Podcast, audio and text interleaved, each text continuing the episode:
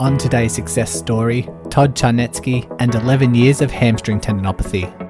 Welcome to the podcast helping you overcome your proximal hamstring tendinopathy. This podcast is designed to help you understand this condition, learn the most effective evidence based treatments, and of course, bust the widespread misconceptions. My name is Brodie Sharp. I'm an online physiotherapist, recreational athlete, creator of the Run Smarter series, and a chronic proximal hamstring tendinopathy battler. Whether you are an athlete or not, this podcast will educate and empower you in taking the right steps to overcome this horrible condition. So let's give you the right knowledge along with practical takeaways in today's lesson.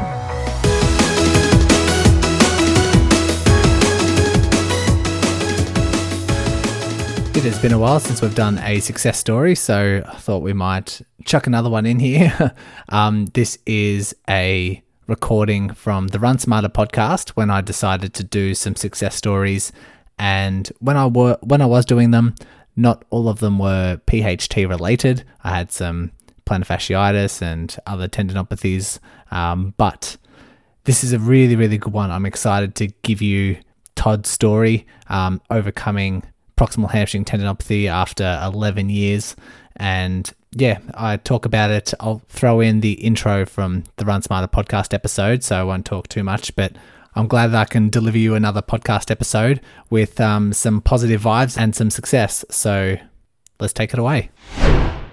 I talk to a lot of runners on social media, and a lot of them, particularly those who have suffered from like a chronic issue, uh, they do jump onto Facebook groups, they do find a lot of doom and gloom posts, and it's really discouraging. And I thought, what a better way to use this podcast to turn that attitude around and focus on more of the positive benefits. If you have a, a group of, you know, thousands of people who are constantly looking for the answers of their injuries, they're constantly posting on um, or trying to find the answers and that's what people are going to be attracted to because they're looking for comments and they're looking for trying to find the answers. As soon as you go to that Facebook group and scroll through the posts, you're going to find a lot of people who have had injuries for five years, 10 years, 15 years, and are, in most cases, like, are unable to run or have lost a considerable amount of function, um, maybe impeding on their daily life as well along with a lot of the psychological, emotional frustrations and anxiety and um, common patterns that you do see with chronic injuries and chronic pain. And you can easily read through a lot of these posts and manifest a lot of worry in yourself and your own injury. And so I've gone out in search of a fair few runners who have had injuries for quite a considerable amount of time. And let's start delving into some success stories. Todd has had proximal hamstring tendinopathy on both sides since 2007 and he has managed to overcome it all the way in 2018. So he spent 11 years trying to find answers, trying different things, and not really making a lot of ground. I don't want to tell you too much right now because the interview is pretty much going through his whole story. All I will say is that it doesn't take 11 years to overcome proximal hamstring tendinopathy. It takes um, less than a year, several months once you find the right solution, once you start executing on the right solution, in Todd's case anyway. So, um, yeah, let's keep these encouraging, positive vibes going and kick off our first success story. Hey, Brodie. Um, great to be here. Um, my name is Todd Charnetski. Um, I'm from Green Bay, Wisconsin, and um, pretty active guy. Um, you know, been active in sports all my life, um, weightlifting, and then got even more into running as I've gotten older. I was, you know, my background really starts in exercise physiology, the fitness industry. I've been in that for for many many years, which kind of goes hand in hand with being active. So um, more recently, I've been in the orthopedic world, you know, working with physicians, uh, rehab, recovery, and so I'm kind of in tune with with with the body and and working out and but sometimes you're so into your uh, your sport, so to speak, running in this case, and and even though you have a background in exercise and recovery, sometimes you don't uh, listen to uh, your brain and and injuries come on. So most of us as athletes or runners have encountered a lot of different types of uh, injuries, and and you know, for me, you know, I've had many, but you know, the biggest one really relates to our conversation today. Is is you know, I encountered a lot of proximal hamstring issues uh, back in uh, 2007, uh, training for a, a, half marathon, and um, you know, just one of those things that we all encounter as runners. And any, any runner who's listening knows that you have an ache or pain, you try to run through it and think it's nothing, it's going to go away. And and in my particular case, I was you know following a plan, and I wanted to stick to it, and I felt the the typical hamstring soreness was going to go away or I could work through it. And, and it really got to the point where um, I pushed too hard and it really became a, an issue. And not only in that moment, but many years later. So yeah, and you did do a very good job of sending me uh, an email based on like the the history of this, and it is quite a long history, like I said, since 2007. Um, so we're looking at like around 13 years, or maybe 12, 13 years. Yeah. And you said that you were training for a half marathon, and at that time, would you would you think that like looking back on now it was too big of a jump or at that moment did you think maybe i'm pushing it a bit but let's just see how i go yeah well back at that time and i've done 26 half marathons so that was probably my 13th 14th one so it wasn't a, a new thing for me you know I, i've been running at that point since i've been running since 1985 consistently so there i am in over 20 years so you think i would have figured out how to train which you know I've done well, and, and I, it was just that particular year I was feeling good. My body weight was good. Um, I wanted to just run my best time, um, so I just kind of refocused, was a little more structured, added a few more miles, um, added you know more specific workouts geared toward performing well. Um, and um, so I, I, felt like I was doing all the right things, other than I had certainly noticed I had more soreness and just wanted to stay on the plan, and that okay. was the mistake. And so you ran the half, and you said in your email that it was like during or after the half, you start to notice hamstring issues on both sides. And yeah. when when did that actually come on? Was it during the race? Was it afterwards? Well, actually, it was in training. Um, you noticed the soreness, and then it, it got to the point where I was probably two weeks, two to three weeks before the half, and it was just like, holy cow, I'm just not recovering from any type of run or workout. This is just, it hurts to sit, it hurts to walk. Um, so really, two weeks before, I'm just like, you know what? I think I just have to back off here if I want to do this race. So really, the two weeks before, I I may have ran maybe once or twice, just saying, you know what? I'm going to try to get this to calm down, and and let's do the race. Um, and I did the race. I did phenomenal. I PR'd. It's still my PR. Um, had a great performance. You know, during the race, it was you know very very sore the hammies. But even when I'm feeling healthy, you know, you're sore during a typical race. So, but after the race, it was kind of like, all right. The day after, the the, the days after, it was like, all right, I'm, this is just not a good situation where there's a lot of burning going on. There's a lot of pain to sit. Uh, it hurts to walk.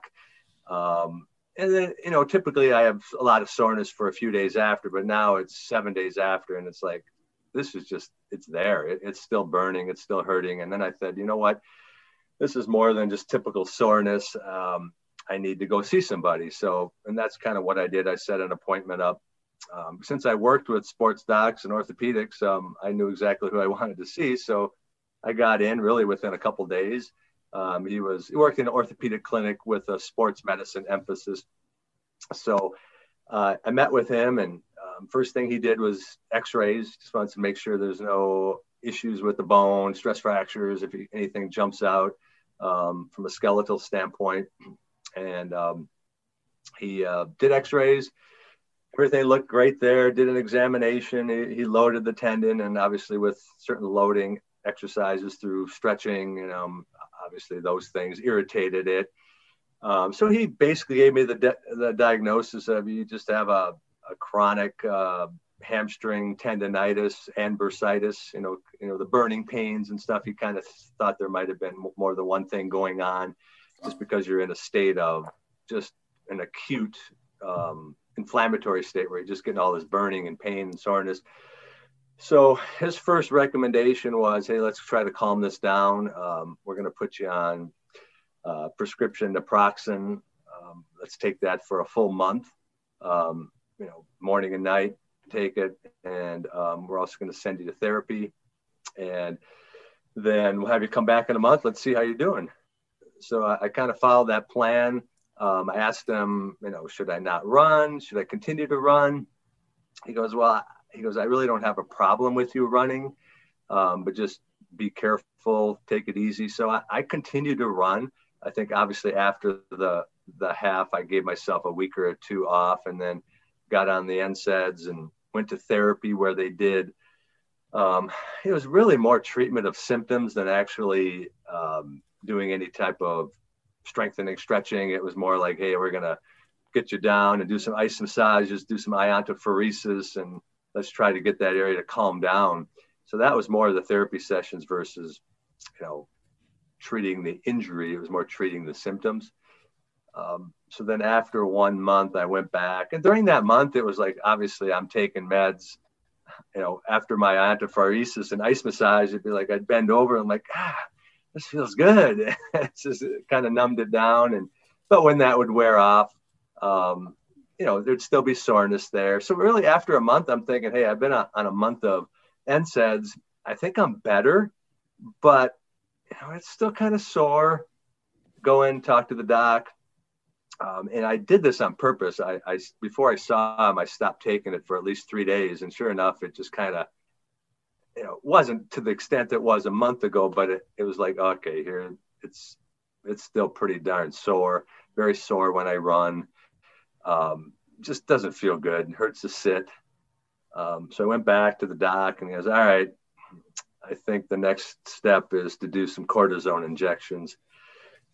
So that's what we did. We did bilateral um, cortisone in each each uh, upper hammy, and um, that really really helped. Um, that took me to the point where my probably knocked off 75% of my discomfort and pain. Um, so I was thinking, hey, well, I'm healed. This is it. this is awesome. Um, you know, a couple weeks after, I'm like, okay, I'm feeling much better you know, not pain free by no means, but I'm thinking, hey, I'm on top of this. We, uh, you know, I'm still running through all this, very conscious. I'm not doing anything hard. I'm just out there, you know, jogging. And I really got to a point where, um, over the upcoming months, it was like, you know what, I have some soreness there, but I'm way, way better than I was back when I was training and after, and, so continue to run. And then the next spring, um, started gearing up for the half again, and um, kind of not to the extent, but because I increased my training, it kind of flared up once again. I was like, oh, geez, here we go. And I remember a long car trip, a long road trip. I went to a football game, and from Wisconsin, I went to Iowa uh, for a Badger, Wisconsin Badger, Iowa Hawkeye game, and that six-hour car ride was just like, oh mm. God, it's just killing me sitting in the seat. And here we go again. And same thing, did the half, got through it. And I went to school, my, my family practice doc. I went and got a physical. And I was telling him about my hammy. He's like, ah, I'll inject it. Yeah, you need some more cortisone? I'll inject it. I'm like, just like that? He's like, yeah. So I'm like, okay. so he injected both hammies again. And I'm like, is this a good idea? I don't know. I, I know enough that you can't keep injecting cortisone in that area. But I let him do it same thing, um, got better.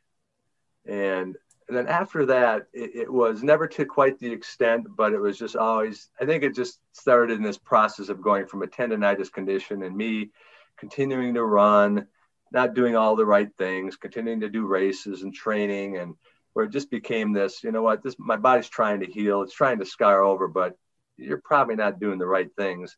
Um, you know, can I jump in there? There's a few things yeah. that I want to to jump into. Yeah. One being like with your your first, well, the half marathon, the first one you described, where you um, sort of just pushed through. You had a couple of weeks off and then decided to get through and PR your your half marathon.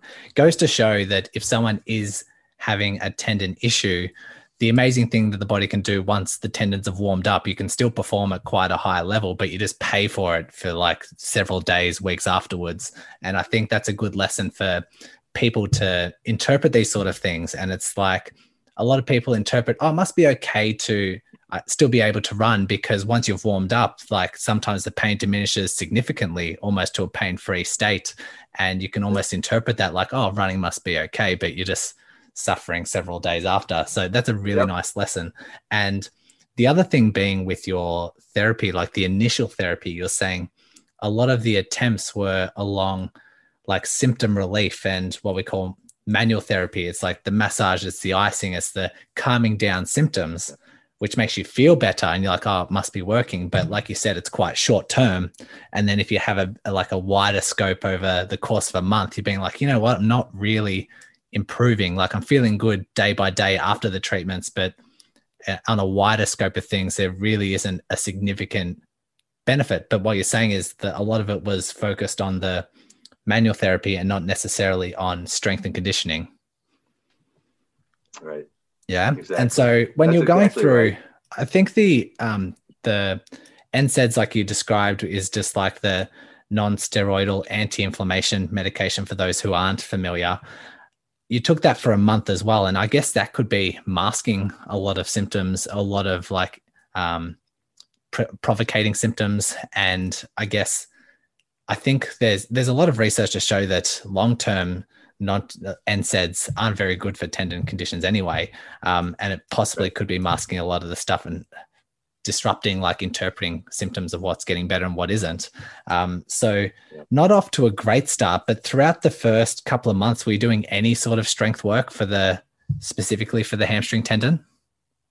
Yeah, you know, because I've always been big into. I mean, back when I was in the fitness industry, I was big into weights and heavy lunges and squats and and all the things that you know are good for keeping areas strong. But as I got more into running, you know, I kind of tailored some of that back because you just don't need to have that type of muscle mass when you're running. But I, I still did, you know, I still was was doing lunges. But after I started having the pain, as anybody who's aware, it's kind of not very good to do a lunge because that's really aggravates the condition that that stretch under loading.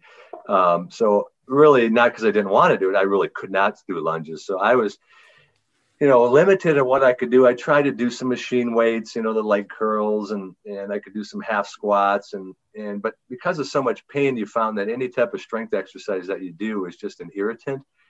And so I got away from a lot of stuff. I would try to do some standing stuff, um, you know, using bands, just trying to, you know, knowing, you know, exercise physiology is like, hey, I still want to work out these muscles, but know, but it just seems like whatever I would try to do, is just create like a little flare up. Like, you know, I'm used to normal soreness, but you start to load it a little bit too much and it'd be like, oh, you know, way more than I wanted. So I, I found myself doing, you know, really isn't my philosophy now, but I started doing more machines where you're laying down and doing some half leg presses and, and more adduction, abduction things that just, just trying to work something without irritating it.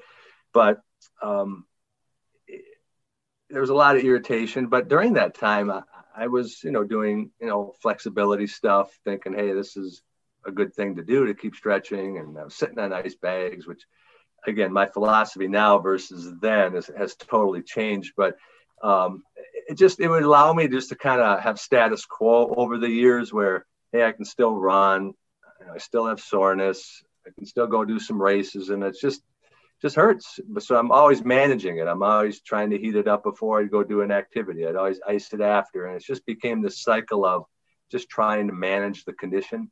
Yeah. And based on your email, it sounds like you were sitting on your the ice, the ice packs quite a lot.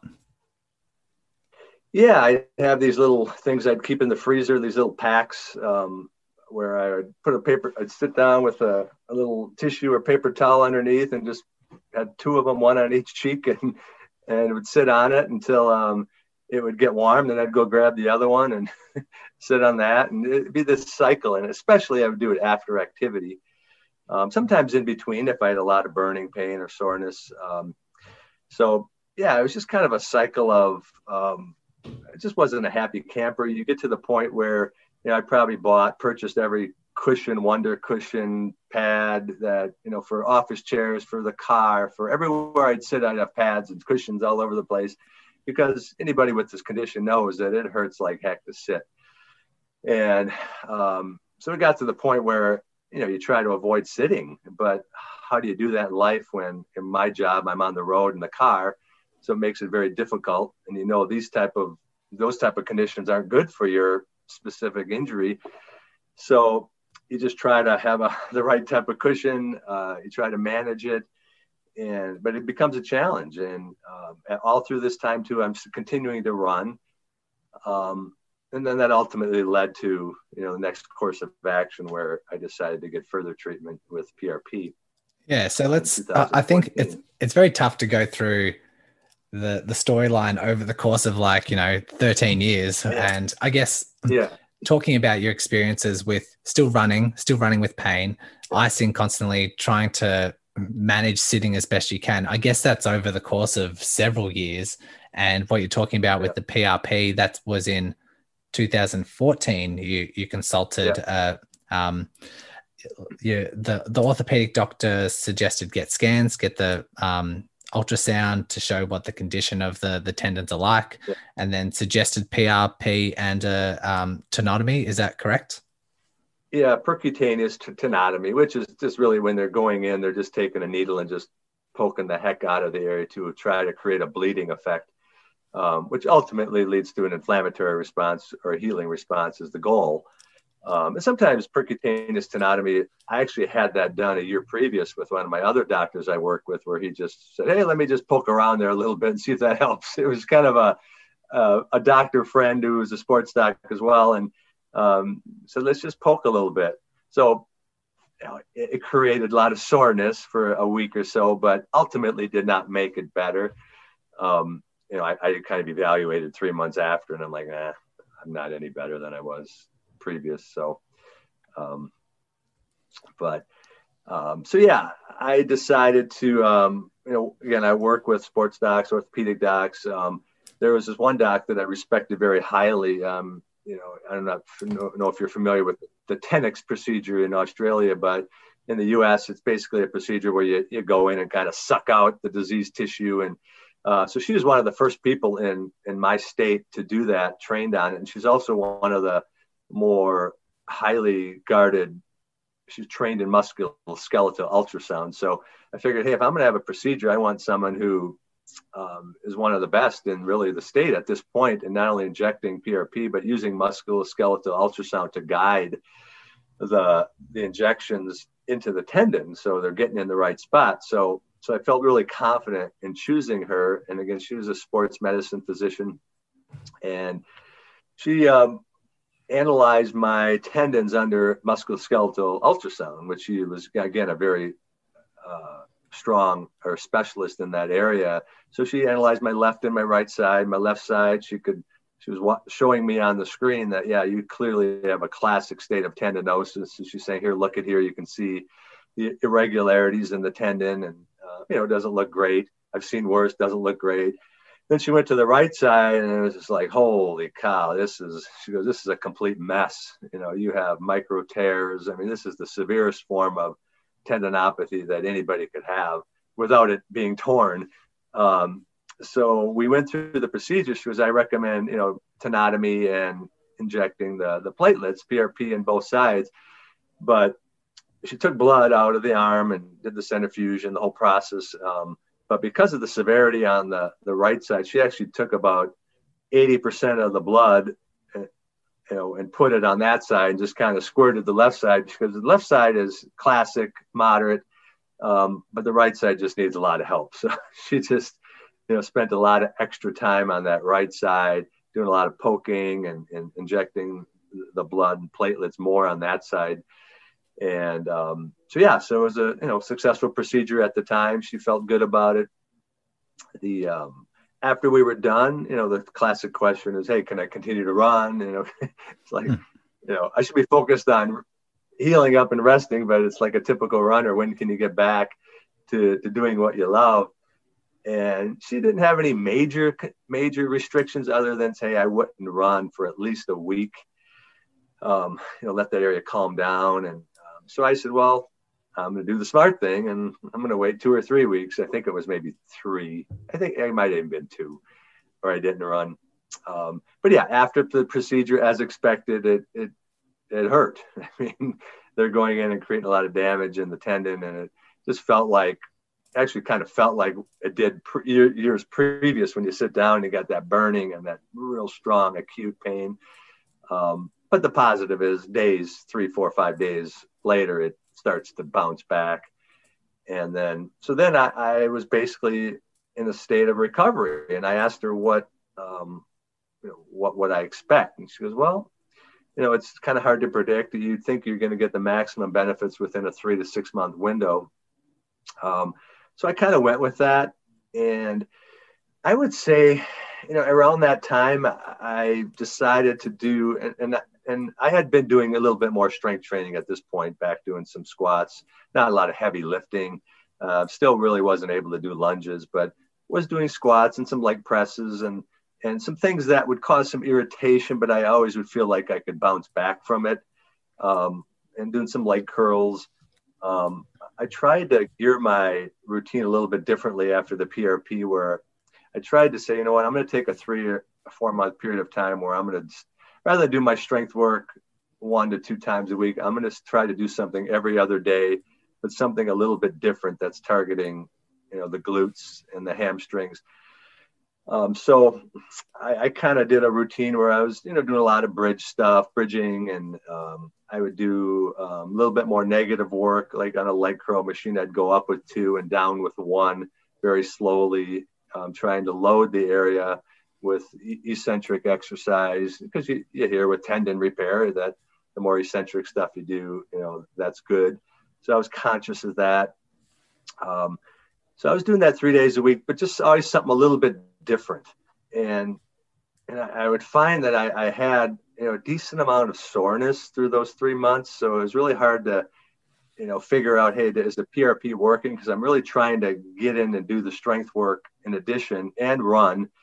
So it's like boy am I is, are all these things creating more irritation? But at the same time I'm thinking well some soreness is good as long as you bounce back from it. So I would say at the end of three months I I would probably say I noticed maybe 10% benefit. Almost in a way, I was a little disappointed, but then I'm thinking I'm also doing a little bit extra other stuff. So then the next three months, I decided to back off to the strength work just once a week. Um, do a lot of the same exercise, just maybe do a little bit more of that one day a week.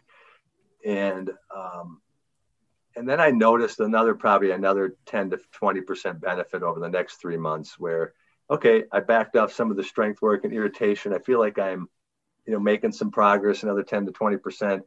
Then at six months, I asked her, I said, Hey, is this as good as it's going to get? And she's like, ah, Based on my experience, probably at six months it is. So I kind of said, Well, all right, I guess I'm better, but, you know, I'm not 100% happy. But then over the next six months, I think I had another bump of probably another 10 to 20% benefit. And I told her that. She goes, Well, that's a little unusual, but we'll take it. So I'd say one year post procedure, I was probably 50% better than I was going into it. And so that's late 2015. And I'm thinking, all right, this is what I what I have. Um, I guess I'm going to live with it. I'm better. Uh, I can at least function a little bit better. I seem to bounce back from strength workouts, runs a little bit quicker still have soreness, still soreness to sit, but you know, I, I can live with what I have compared to what I had previous. You know, I can still sit down, but by this point, after many years of using pads, I'm still using the pads. I, you just find that you stand more than you sit anywhere. If you ever go go anywhere, mm-hmm. you're standing. Everybody else is sitting, and and you're standing. It's just the habit you you you get into. But so yeah, so I got better, but I was not cured. Yeah. But Can I, I maybe chime in with a few things? Um, I am very conscious of the impact that language can have when a therapist is communicating to, to someone. And when you got those scans and the doctor was saying, you know, the the tendon on the right side is just a mess. It is like completely um, gone or whatever the language they use. What thoughts were going through your head when they were explaining exactly what the condition was like and the severity was like? Yeah. Well, I think when she looked at the left side, she was just kind of like, eh, eh that's typical of what we see. I felt good when, when she was looking at the right and she was showing me all these weird irregularities, which she called the micro tears. And I didn't know the significance of, you know, obviously my tendons are still attached to the bone, which, you know, a lot of people, you know, that you've encountered and I've encountered, or especially as we follow the, the various sites through the internet where some people have detached tendons and and so I, at least I know hey it's they're still attached but what crossed my mind was you know what's the risk of this completely blowing you know and I mm. asked her that. I said, "What? I mean, what does this look like?" She goes, "Well, you. I mean, she goes, you do have risk of if you keep wearing and tearing and grinding on this, where this will just pull away and detach." So, so she did point that out to me, which you know, obviously it scares you because you don't, you know, you realize that that's supposed to be attached to the bone and not detached. So, um, so I was a little concerned, which made me more fired up to do the procedure. And ultimately, I mean, I wanted to heal um, but yeah, it just you don't like to look at your anatomy and see an irregularity that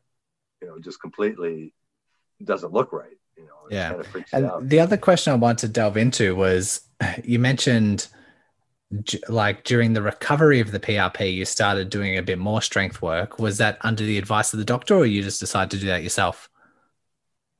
Um, you know, she didn't really give me any guidance on that. Um, and she also knew that my background is you know exercise physiology and training and and so she kind of trusted what I was going to do. I kind of throw out to her. I said, "Hey, this is kind of what I'm looking at. Obviously, I'm not going back to heavy lunges, heavy squats. Um, are you okay with me doing this?" And she was just kind of like, "Yeah, use your judgment. If something hurts too much, don't do it. Um, see how you respond to the loading." Um, so she kind of really just trusted me um, based on my background. Yeah, great. And I think it it fits the the pattern that I understand around loading a tendon in the gym. And you were sort of saying, yeah, some exercises were hurting, but I was bouncing back quite quickly. And the the guidance that I like to give a lot of my runners with a chronic tendon issue is pain during the exercise is okay if it's under or if it's around like a four out of 10 and below, like those loading is actually healthy for the tendon, but we need to make sure there's not a exacerbation of symptoms afterwards the next day. That's a clear indication that you've overloaded it. Uh, you did mention that you dropped from three times a week to doing once a week. And you said, but during that once a week, it was more. Would you say that was heavier or would you say it was more reps? Would you say that more exercises? I would say, you know, previously when I was doing it three times a week, I would try to do sets of exercises that were different each day. So when I switched back to once a day, I was probably doing once more of all yeah. of those exercises on that one day. Um, you know, I wouldn't say I was doing all the volume of those three days previous, but um, I would instead of doing, let's say, two or three exercises, different ones, three days a week, I would choose maybe three or four to do on that one day a week. Um, and then the next week, if there was something I didn't do the previous, I would I would mix that in. Um, so I kind of felt like as I wanted to continue to run, I just I felt better with just the one day a week strength training. Like I didn't feel like I was sore all week. Um, so that seemed to work okay for me. And those three, four exercises were those the squats, the leg presses, those eccentric leg curls. Were there any others? Yeah, I, I was doing um, I was doing different types of things. Um, I was doing some bridging, different types of bridging on the floor.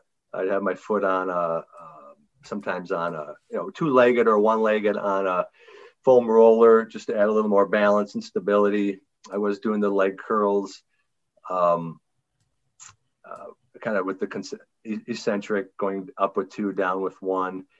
Um, I was I would do squats just with either dumbbells in my arms or um, without any weight. We have a, another device at the gym I'm at where it's a type of squat press where you put your shoulders under some pads and and and lift up. Um, so yeah, I was doing kind of a combination of those things. Um, and I, I, deviated from that later on. I, I, had a little different approach, but those are some of the things I was doing that I thought were reasonable and the right thing to do. Yeah. And listening to your story as well and talking about the strength training, it's encouraging for me to hear because yeah. I like to, I'm very strength and conditioning focused when it comes to right. a tendon, as long as you're able to tolerate it. Yeah. And listening to your story, years and years of like short term fixes and procedures yeah. and um, cortisone injections. It hasn't really been until, like you say, after this PRP that you're really specific in the gym. And within the email that you sent previously, you're saying that um, there was one specific year where you felt almost 50% better with doing, continuing to run, but also upping a little bit more resistance work or tweaking that resistance schedule, I guess, a little bit more. Um, around that period of time, was it any different from what you just described? Um, yeah, you know, th- then there was a couple year period where I, um, I was like, Hey, I, I'm better.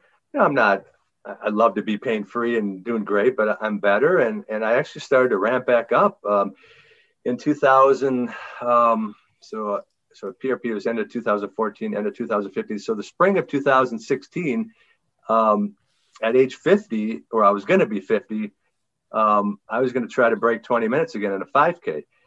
And I hadn't done that in probably since 2007, 2008, and now it's 2016.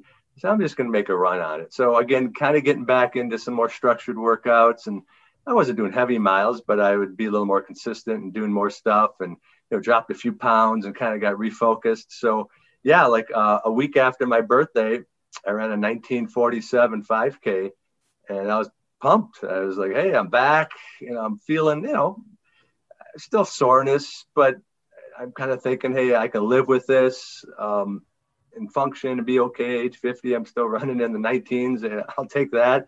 Um, um, so yeah, so I, I, was okay with that, and and through yeah the next couple years, I still continued to race, perform well. I never broke 20 again, but um, um, did well, but still, again, still it was a day to day thing. It's always on your mind. Uh, I still have soreness. Um, but I, at that point, I was kind of thinking, this is just, if I'm going to continue to run and this is going to be the part of my lifestyle forever, it's just something I'm going to have to deal with and I can manage it the way it is right now. And so that was my mindset going forward. Um, at that time as well, what was your what was your running schedule like? What was your strength sessions like? Were you still icing? Were you still doing any of those, like, I guess, pain monitoring, yeah. alleviating symptoms, that sort of thing? I was continuing to ice. Um, I iced all the way into 2018. So I would, anytime I'd do a race or a run, or I would go home and sit on the ice bag, it just became routine. Um, whether it was good or not. Uh, now I kind of believe it wasn't good, but I continued to, to do that just because it's just what you do. It's, you know, you, you ice, it's going to make you feel better. It's supposedly supposed to help you recover. Um, so I did that. Um, over the next period of years, my strength training was still consistent. I generally would do just once a week of strength work. And I would, typically I would do that after a run because running was loading and would cause some soreness. So I figured I'm going to do it on a day when I was loading it anyway, knowing the next day I'd have off from from running. Um, so I kind of kept that plan up, um, which is similar to what I continue to do.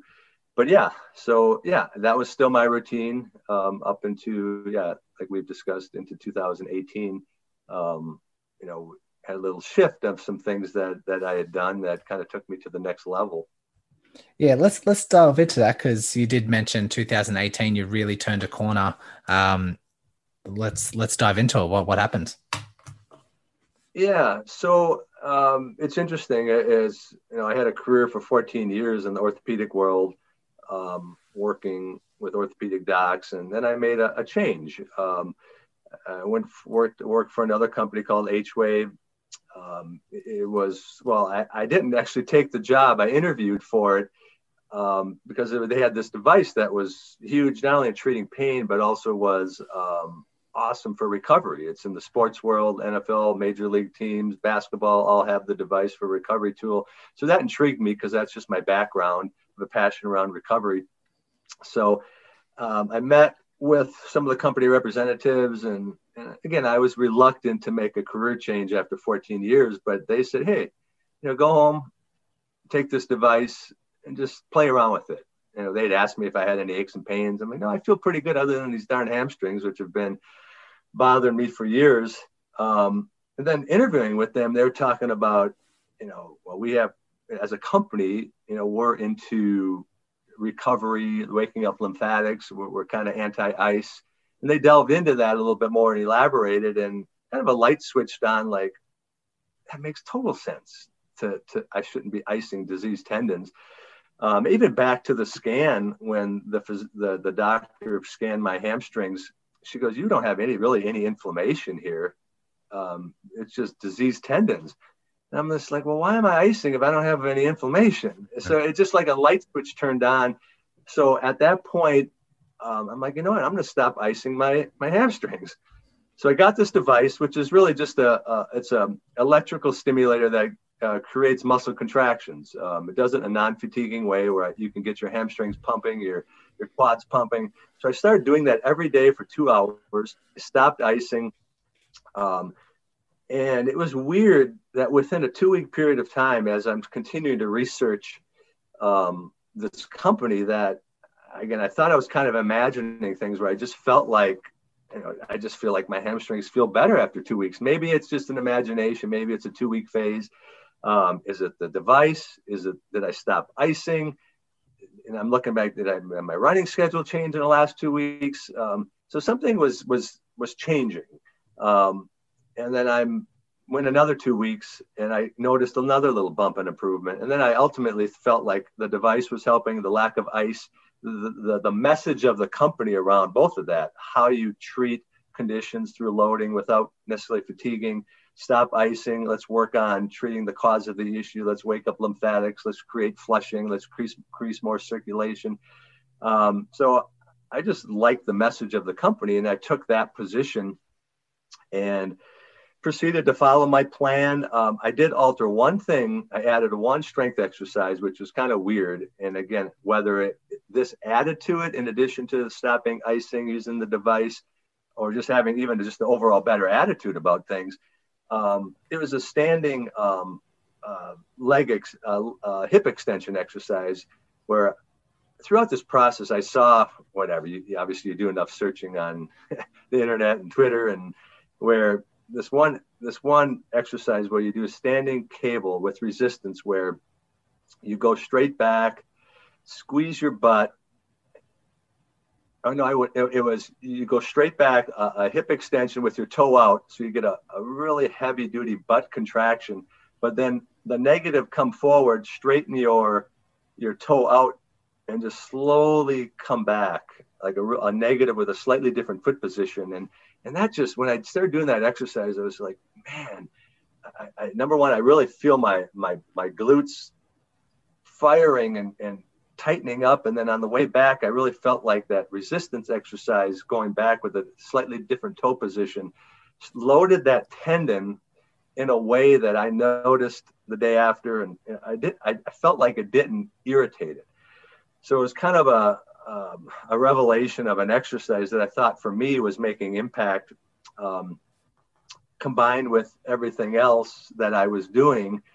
You know, three months later, I was like, uh, my hamstrings are significantly better at this point. And I can't necessarily tie it into one exact thing. It is probably a combination of stopping icing, using this device on a daily basis, recovering better. And I think that's a part of it too, because the device actually helps you recover better from workout to workout. So I was getting less soreness or I was responding from the loading I would do in my runs and my strength workout much quicker. And it's almost like I created a better environment in within my body to catch up in a way where I could heal while I'm loading and, and progress. And um, at least that's my looking back on it I feel like that's what happened. Was the H wave yeah, device got, itself was it producing any warmth? Was it producing any sensation, or was it just like a um, invisible wave kind of reaction? Yeah, it's you put electrodes on your muscles, and it basically tells them to contract. So you're getting two contractions per second. so you're loading tissue, and so you're loading the, the hamstring tendon. But the neat thing is because of the waveform, it's not creating a fatiguing effect. So I could, I've used it four hours at a time and you're done with it and everything just feels loose and great. so that's why it's a good tool as well from a recovery standpoint. If you're having hamstring surgery or if you're immobilized, you know, it, it allows an active recovery um, while you're not loading as far as walking or, or creating a different type of heavier load. So as far as warmth, uh, just do general increased circulation. You mm. could say, well, does, does circulation increase warmth? You could say, well, sure. But I, I forgot to add one other thing I, I, started doing a little bit more too. And it's like, you know, I'm kind of throwing everything at the kitchen sink, everything, everything at the tendons. I purchased a far infrared heating pad as well. So I started using more heat now instead of ice between um, between workouts. Um, I was really diligent about before I would run to sit on this infrared heating pad to heat up the area so that you know if, if you go out and run on cold tissue, you could maybe create more micro tears or, or more issues. So I really was focused on really really warming up tissue not only before my activity, but you know what, blood flow. We want more circulation. We want more blood flow going to the tendons, and I figure the far infrared heat which is you know has good deep penetration versus a typical heating pad i thought that was a great modality to add. So i contribute some success using that modality as well. And again that whole package of those changes took me to the point where my left side really probably at six months uh, probably into mid 2019 i my left side was 100% and i'd say my right side you know because of the severity you know, I'd say 95% healed. And I'm right. that right now, that's where I'm at right now as well. Fantastic. I think, yeah, there's a few, I, I want to delve back into a few things that you did mention. Um, it's unreal that after 10 plus years of this condition, you can bounce back to that level of success. It's awesome to hear. When you're talking about the icing yeah. and now that you believe it's probably not the right move, um, I can based on my understanding as well, when the the term tendonitis isn't really well regarded anymore. It used to be very, very common, but now they've changed that terminology to a tendinopathy because that itis part signifies inflammation is the primary component. But now they know with a inflamed whatever you call it, a tendon, there's no inflammation present. Uh, well, it's not the primary driver. It, there might be a little bit if it's a really reaction based. If it's been like a couple of days or a week or so of a really overloaded tendon, there might be some inflammation, but generally speaking, it's not the primary driver. So they've changed that that terminology from tendonitis to tendinopathy, and then right. that goes to show years and years of this and using ice. If there's no inflammation, then the ice probably isn't doing anything. And if anything, it's probably the opposite because what we know with the body, the body heals where the blood blood flows, and there can be certain parts of the body, say with fractures like bone fractures, if there's a reduced blood flow to that area, it takes a longer time to heal than a fracture of the same severity that's in an, a part of the body part that has a lot of blood flow. It recovers a lot quicker. Yep. And so people who have worked with me, runners who have worked with me, know that I am very regimented with how I um, approach a rehab, and I like to change one component at a time just to see what is effective. And it might just be let's do a week of changing something up, and then let's see how it goes. Let's change one other factor. Let's see how it goes. But for you, it seems like you've changed a whole bunch of things within a, a couple of weeks, and miraculously have like noticed improvement and decided just to keep throwing things at it, which. Yeah is a great thing as well because you're getting better, but it's really hard to determine not only which components are the most significant for your recovery, but like yeah.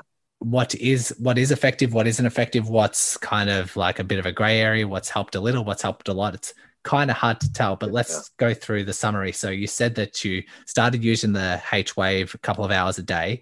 You started using the infrared after workouts to increase blood flow, like the heating pads you stopped icing altogether. Um, you started doing a little, well, you kept your strength and conditioning work consistent, but then added in a hip extension. So there would be a cable attached to what would be, I guess, your ankle. And if you're facing the the weights, you would keep that leg straight but extend it backwards, and then twist the foot a little bit and control the way back in. Um, and right. you also mentioned in your email as well that you stopped stretching. Is that right?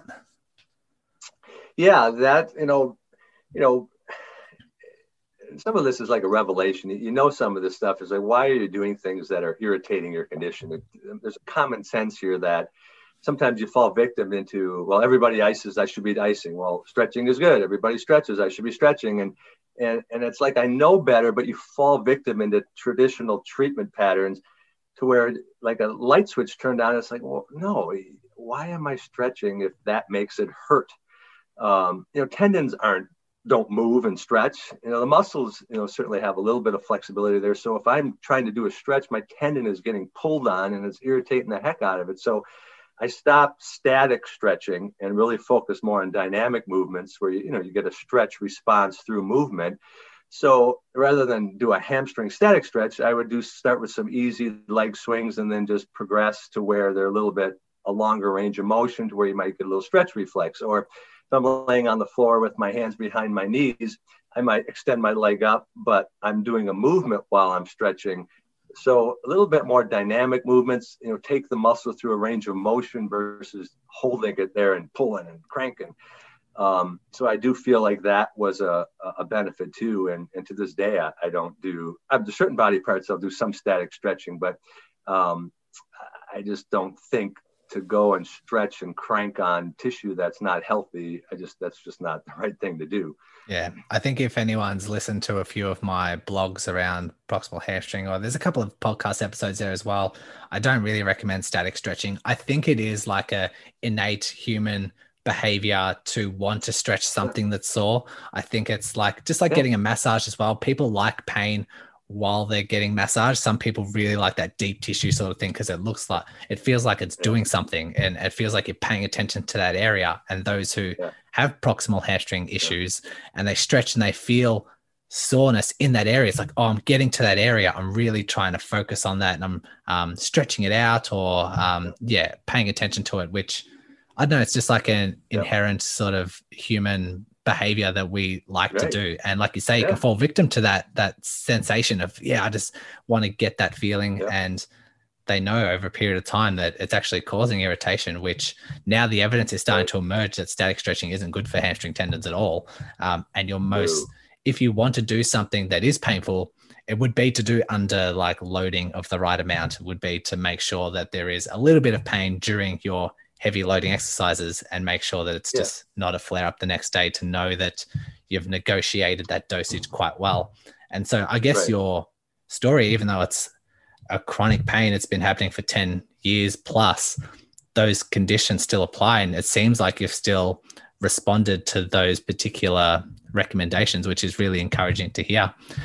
I have a lot of runners that reach out to me on social media and you can see there's Facebook groups of hundreds, thousands of people that have had this for a very long time. And I just wanted to summarize or finish up this interview with just asking, do you have any do you have any advice? Do you have any guidance? Do you have any parts of wisdom for those who have been suffering from this condition for several years and are starting to maybe lose hope and giving up on trying different things? Any anything you want to share? Yeah, you know, obviously, you know, if the nerve's not involved, you know, because some people have chronic pain there where, where the nerve might be involved, but if you feel like it's just related to the tendon, you know, it's hard to say, well, don't give up when, you know, and I'm a good indicator. I didn't give up after all these years, and I still wanted to keep trying things. Um, so I guess I would encourage somebody to, to try different things. Um, you know, the biggest thing is avoid things that irritate. Um, that's huge um, try some different things, um, really have a commitment because sometimes we're a society where we want to try some stuff, but if we don't get immediate results, we kind of give up. So really make a commitment to, you know, take, you know, in hindsight, I, I pro- if, if I had to do this years back, I probably would have taken off, let's say a three month period of time from running um, because it, it's real difficult to heal this condition if you're trying to continually. The hamstrings just take a tremendous load when you're running and pounding on the pavement. And I'm a outside runner on the roads, and you know probably the smart thing to do back in the day is you know what take the time you need to heal because um, you know, it, it just I, I just prolong the situation by continually you know creating more obstacles in the way. Um, so I guess words of wisdom is you know don't give up. Um, try different things. Um, you know, there's a lot of modalities out there you can do. Um, I do feel you need to load tissue, as you I know you do, Brodie. You have to load the tendon, but you got to find a way to load it in a way that you respond, you recover from it, um, which is important. Which is again, what I like about H Wave is you can load it without any soreness at all. So that that's certainly an option for for people. You know, different EMS devices out there can load tissue without causing harm. I think for me, I think that was one step where I could watch TV for two hours and load the tendon, knowing I'm feeding it the nutrition and oxygen and blood flow that's helpful for healing, in addition to doing some of the other things as far as the strength work. Um, and then after the strength work, also recovering from that better. So, you know, it's hard to, because everybody is different to say what, what works for one person, what work, works for another but I do think you can try different things and, and, not give up. You know, it comes up a lot. A lot of times you'll hear, well, PRP doesn't work. And it's like, well, maybe it doesn't, maybe there's not evidence that it works uh, for s- certain conditions or even maybe even hamstrings, but it doesn't mean it may not work for you. Um, I'm a big believer in, hey, maybe it's the person who did it didn't know what he or she was doing. And I seemed to choose a practitioner that was an expert in musculoskeletal ultrasound and her technique where I felt like it was a benefit to me. Um, so don't eliminate all options. You know, that's always is an option. You talk about there's stem cells, there's other ways to potentially treat conditions.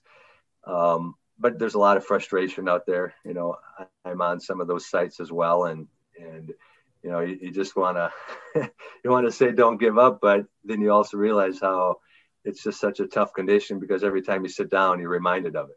it it's a it, it's a battle. And the other thing I would tell people, if you feel like you're getting better, like for myself, I consider myself still having proximal hamstring tendon, tendinopathy. So I'm treating it as a lifetime condition, even though I'm for the most part symptom free. I do everything the same like I did two years ago. I still sit on the infrared heating pads. I'm still using H wave daily. I'm still doing my strength work. I'm still not icing. Um, so for me, if I felt like I stopped any one of those things, and I, I kind of feel like, hey, I'd be high risk for it coming back. So, um, so that's certainly advice is because you feel better, don't give up on your treatment. Cool. I might um, just hone in on a few th- few of those takeaways. One being yes, try everything. Um, try try having like a bit of a structure and a regiment around trying new things. If it sounds gimmicky, if it sounds like there's not a lot of evidence, still try it. Like it, it might be that thing that finally turns the corner for you. But the other thing that I would mention is if you are, uh, I'd say follow a structure for a couple of weeks up to a month. And if it's not working, then try something else. And I find that I talk to a lot of runners who have conditions outside of this as well, but they try. I've been doing my strength work and I say, uh, they, they, say I do my strength work every day, or I've done it consistently three times a week for the last six months. It's not getting better. And then you say, well, what are you doing? And it's all just like maybe body weight calf raises or body weight bridges or planks or something that's not really addressing the area and you say why are you continuing it for six months if you haven't seen any benefit within um, a couple of weeks? And i'd say leave up to a month and like you were saying you started your strength work and you were 10% better after two three weeks and you decide to continue or decide to tweak a, a few things and see if that 20 that 10% turns into 20% turns into 50% that's a good way to test and tweak but if you're not seeing any results for several months there's no way I would have someone continue doing that if you're not tweak right. testing and tweaking. I guess exactly. you agree with that, yes? yeah, I, I, definitely agree with that. And you know what I hadn't pointed out too, and as you would agree, is you know when you're running and active, your hamstrings do so much work, and you know you can't underestimate the value of strengthening the glutes, your butt muscles, your glute muscles, because you really want them helping out in some of the work. And even walking. I mean, you want your butt muscles helping out in the walk. You don't want your hamstrings doing all the work. So, you know, there, there's simple things to do. Obviously, isolated glute work, but anytime you're doing a squat or a, a hip extension, you're getting glute work. Uh, even just simple butt squeezes. That's one thing I do before my runs now. Is I do some prehab where I, I try to activate my glutes. It could be a few bridges, standing squeezes, just wake those up so when I start running, they're involved right away. So, and that doesn't even if you're not a runner, I think it's valuable to do those things um, before you go for a walk or you get up from waking up and you know you're going to be sitting all day. Well, you know, just wake up those muscles. So, yeah, a great point, and something that like the research does show, and that the experts do elaborate on is definitely we we want to I build up the tolerance of the hamstring tendon, but we also want to work the global muscles and definitely the proximal stuff. So every all the muscles around the hips. A lot of research to show that that's extremely effective. Todd, this was has been uh, my mind's blown. I think the the story that you come up with, how like the the lists going through all the years, several years, and trying different things and just really combining it into an hour chat has been really insightful. Hopefully, I know it's going to be very encouraging for a lot of runners that do listen to this, and um, just to know that there is hope and know that there is other methods that, um, like I said, have turned a real corner for you and to get to the level of success you are now and still doing your still being active with your recovery still being like preemptive and working on prevention and all this sort of thing it's it's an amazing story and it's covered a lot of key points around chronic proximal hamstring tendinopathy and a lot of runners are going to get a lot of value out of this. So thanks for coming on and sharing your story. Hey, my pleasure. I loved it, Brodie. Thanks. Thanks once again for listening and taking control of your rehab. If you are a runner and love learning through the podcast format, then go ahead and check out the Run Smarter podcast, hosted by me. I'll include the link along with all the other links mentioned today in the show notes. So open up your device, click on the show description, and all the links will be there waiting for you. Congratulations on paving your way forward towards an empowering, pain free future. And remember, knowledge is power.